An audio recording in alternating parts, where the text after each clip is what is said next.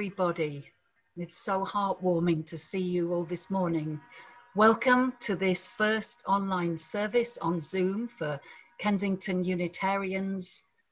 Welcome to congregation members, to friends and visitors joining us today, and to all of you who may be listening to or watching this service sometime in the future. Let's together create this as a sacred time and space, made holy by our presence and by our intention. For though we choose to keep a physical distance, yet we can create community still across these physical distances by spending time together and by affirming the value of gathering in community in this way. So let's join in taking a conscious breath, all of us, together now. And allow that to settle us in the here and now, choosing to spend this time in attending to matters of the spirit.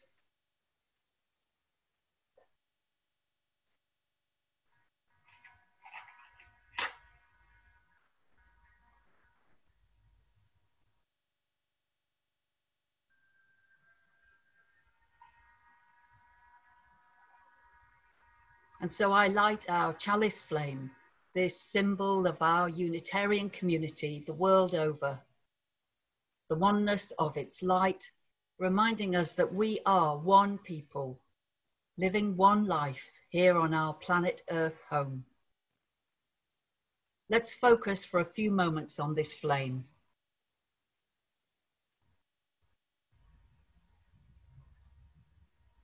Let's imagine a light shining within each of us and beaming out to a world so in need of its illumination and its warmth. As the uh, Buddha reminded his followers, a candle could give light to a thousand other candles, and its light would not be diminished in the slightest. So, I wonder how each of us might share our light with the world this day.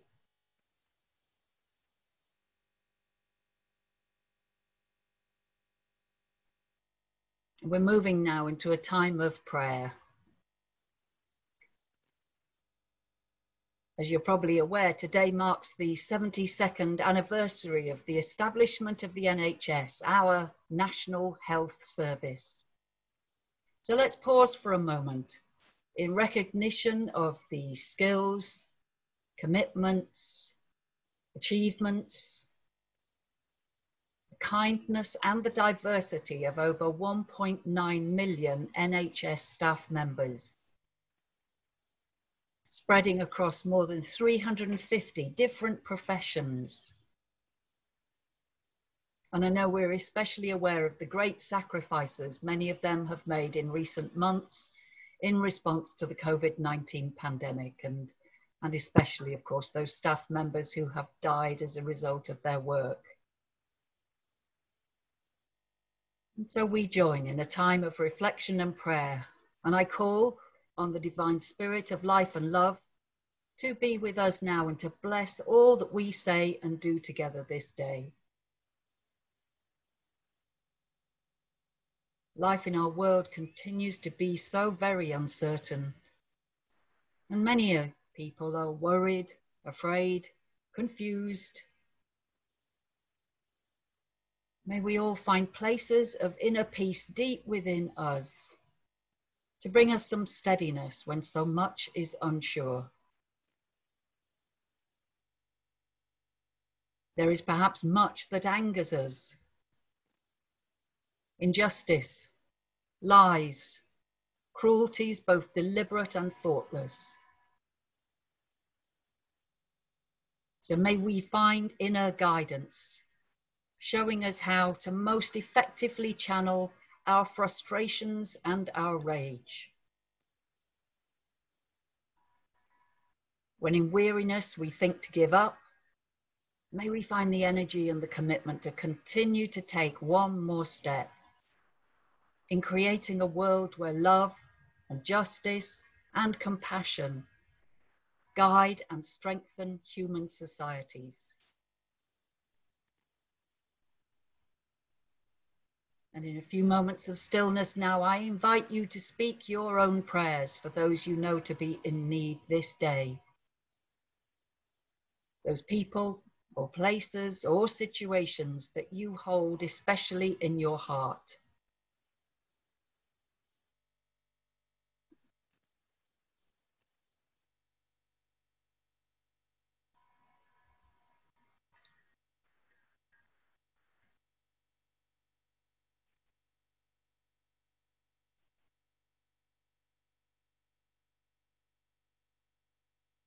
And may our world be a little kinder and brighter for everyone this day.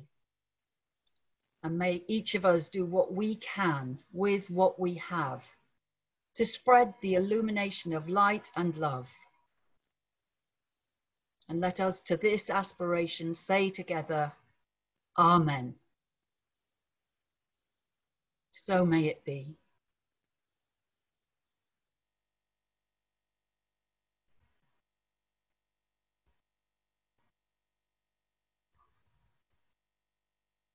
And now let me hand over to John Humphreys, who has today's reading for us.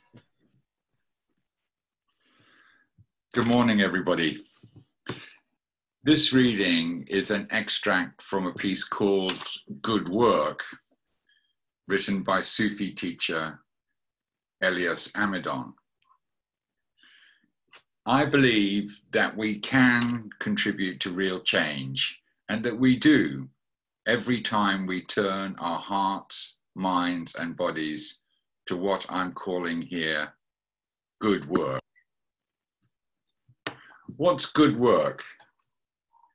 Any work that heals, any work that protects and nurtures life in its wholeness, any work that contributes to the beauty and flourishing of the community of life on earth. It's that simple. The challenging practice for each of us is to ask of whatever work we find ourselves doing, is this good work? Does it heal? Does it protect and nurture life? Does it contribute to the beauty and flourishing of life on earth? And one more thing, now that I'm giving advice, even good work can become anti-life if we treat it as drudgery.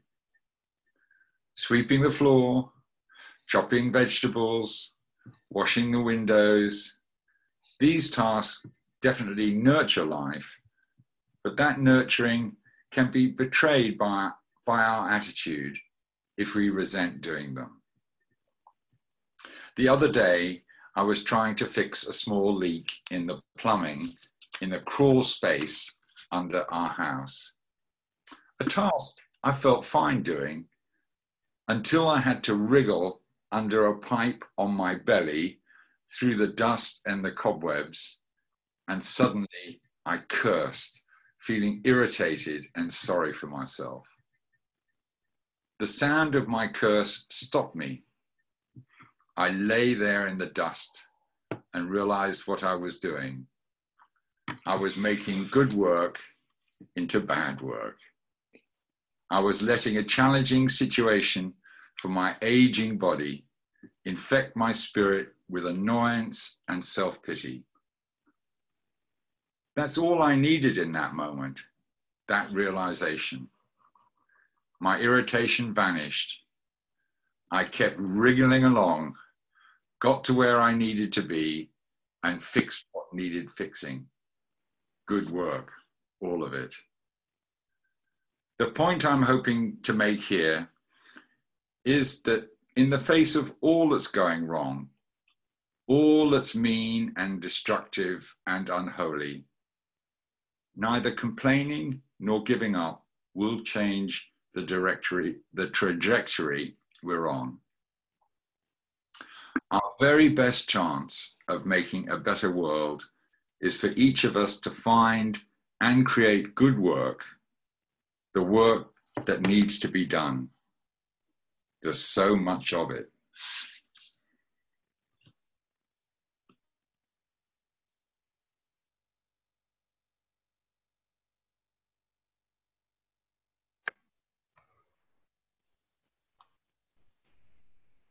Thank you, John. We're moving into a time of meditation now, and I've got some really simple but effective words that I've been using recently. They're written by Thich Nhat Hanh uh, from the Buddhist tradition.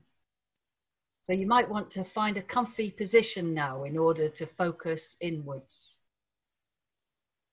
These words will be followed by a two minutes of silence, and that will lead into some piano music played for us by Peter Crockford, one of our regular and much missed musicians here at church. You may recognize the piece as based on Deep River from the African American song tradition. It's a song expressing hope and longing, the human soul's universal longing for freedom. We'll have about um, six minutes altogether for this meditation. So let's get comfortable, perhaps softening our gaze or closing our eyes, paying attention to the quality of our breathing.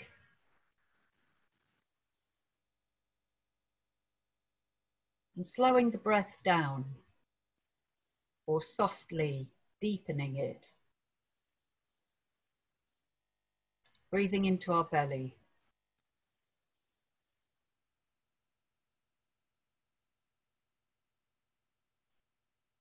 We might feel some of the tension leaving our shoulders as they move downwards towards the floor.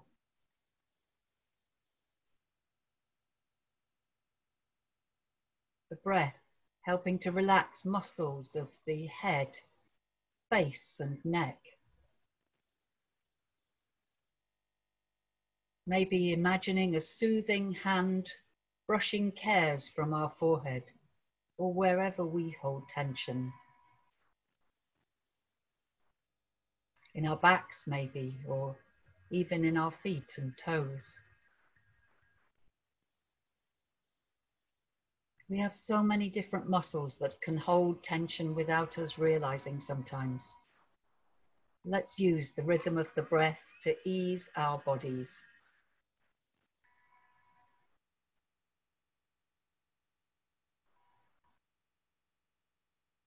I'll read these few short lines from Thich Nhat Hanh twice through, and then we'll join in a shared silence, and that will end with Peter's piano music.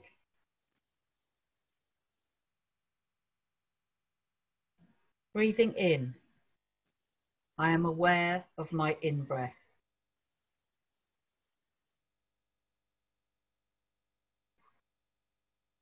Breathing out, I am aware of my outbreath.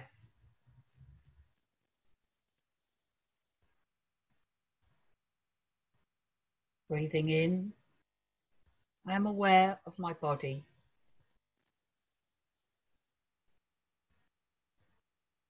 Breathing out, I release any tension in my body.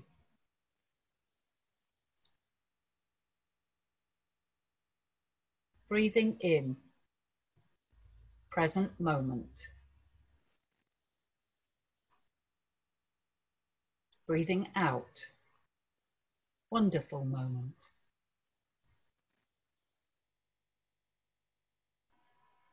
Breathing in, I am aware of my in-breath. Breathing out,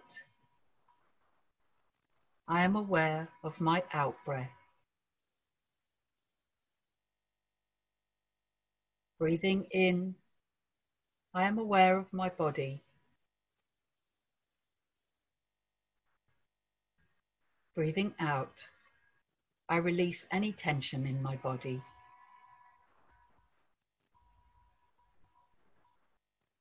Breathing in, present moment. Breathing out, wonderful moment.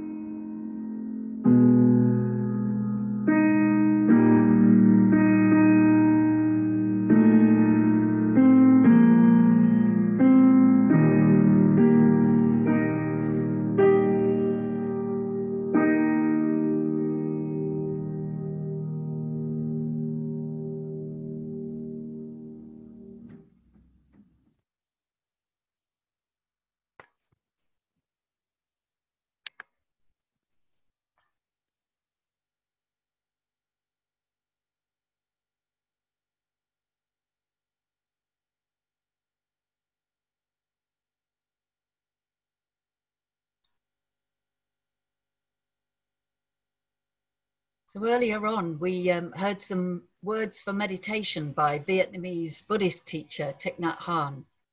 They're adapted from his book about mindfulness at work, in which he tells a lovely story of a busy visiting scholar who found him gardening at Plum Village in France, tending to his lettuce plants.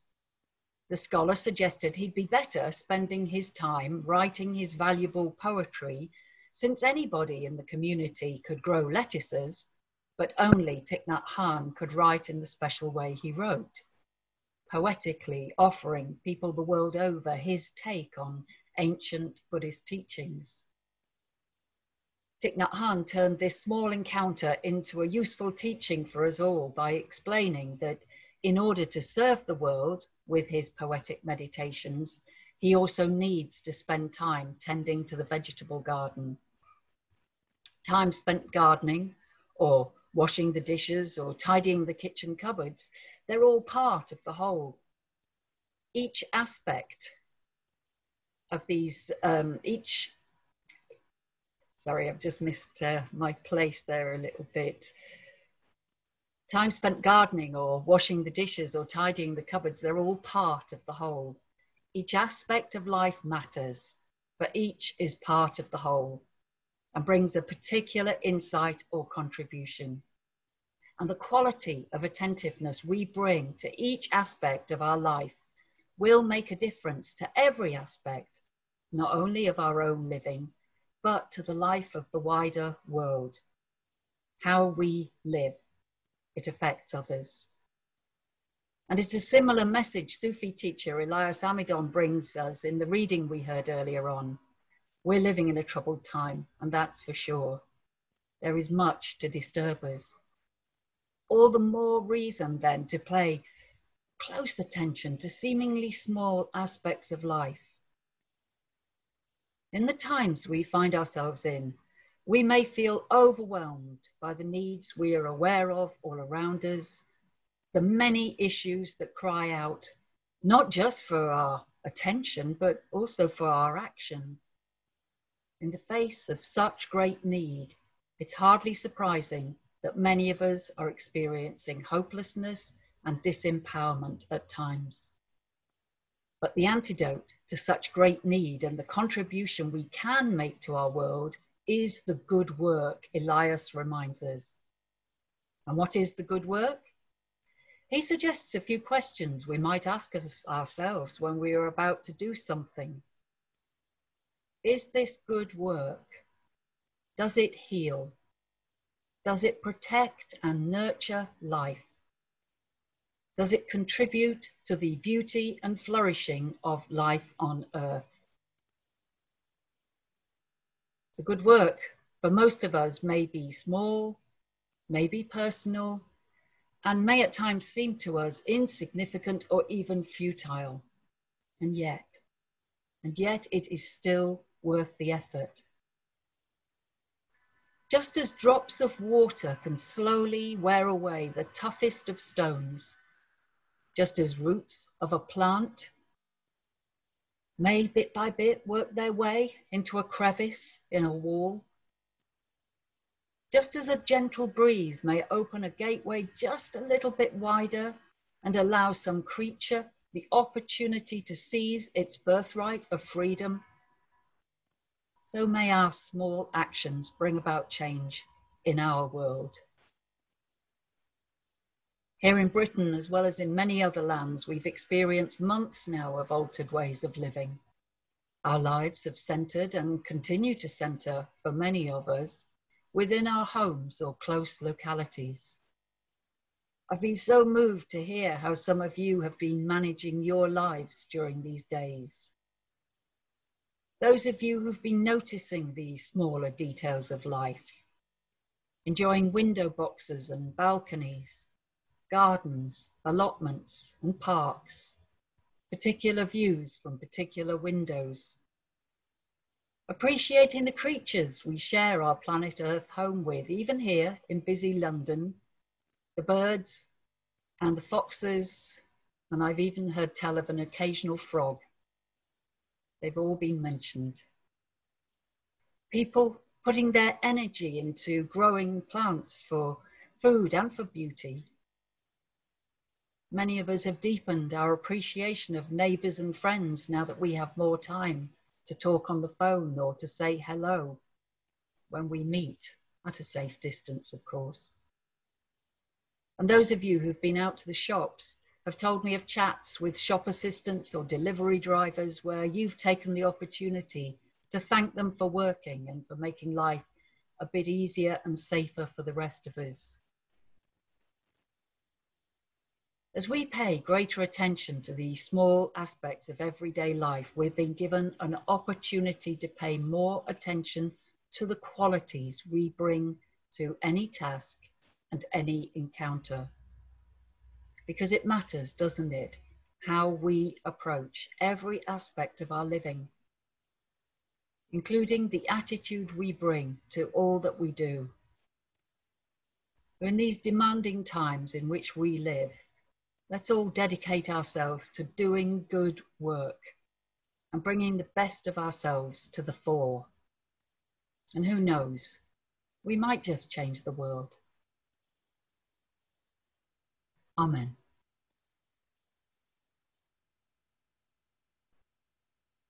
Now, there are many things that I miss about us not being able to meet in person here at church. I miss you all, most of all, people. And I also miss singing together. Now, now, singing on Zoom is a strange experience, as some of you will already know, but we will all be muted. And that means we can sing as loud as we want and nobody will mind, except maybe your neighbours. And this hymn, One More Step, is a very short hymn. So I just suggest that you sing out really loud and the neighbours will never guess it was you. We're going to be hearing a recording of the hymn to sing along with. It's been made for us by the Unitarian Music Society, and the words will be shown on the screen. One more step, we will take one more step till there is peace for us and everyone. We'll take one more step.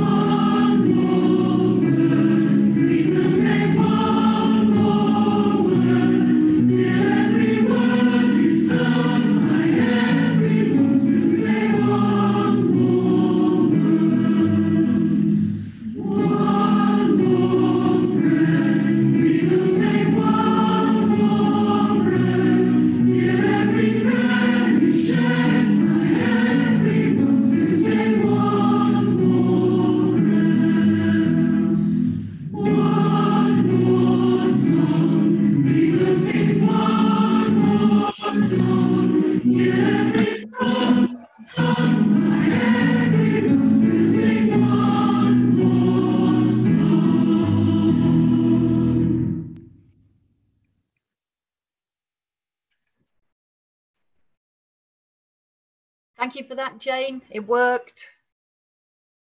And so a few announcements. Uh, my thanks definitely go to Jane and Janine and Jenny uh, for extensive background work today, and to our musicians, Trevor Alexander, Peter Crockford and Abby Larimier.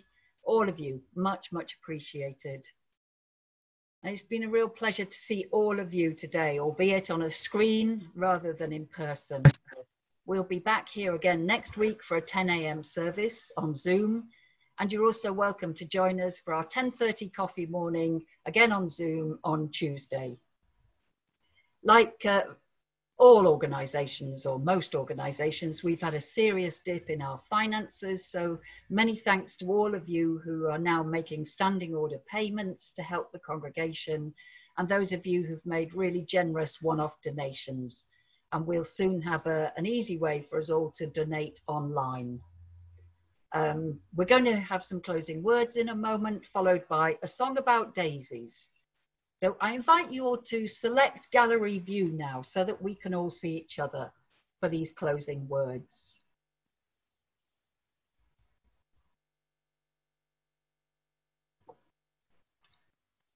And so I extinguish our chalice flame, but not the warmth of this community. And I send the light of this candle out into the world for all those who yearn to belong, that nobody might feel excluded or isolated this day. Let's take a moment to look at one another.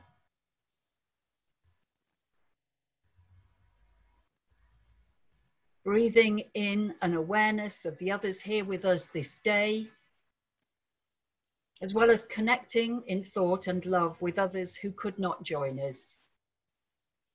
And breathing out a loving appreciation of one and of all. Way back in the first century A D, a time perhaps just as troubled as our own, Rabbi Tarfon wrote these words of advice for those of us who care about our world. Do not be daunted by the enormity of the world's grief. Do justly now.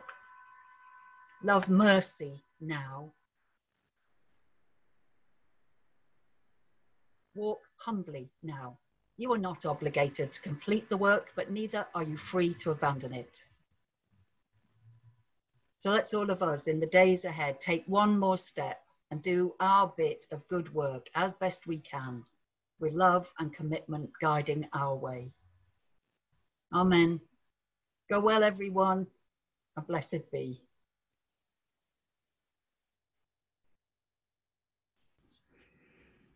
At evening when I go to bed, I see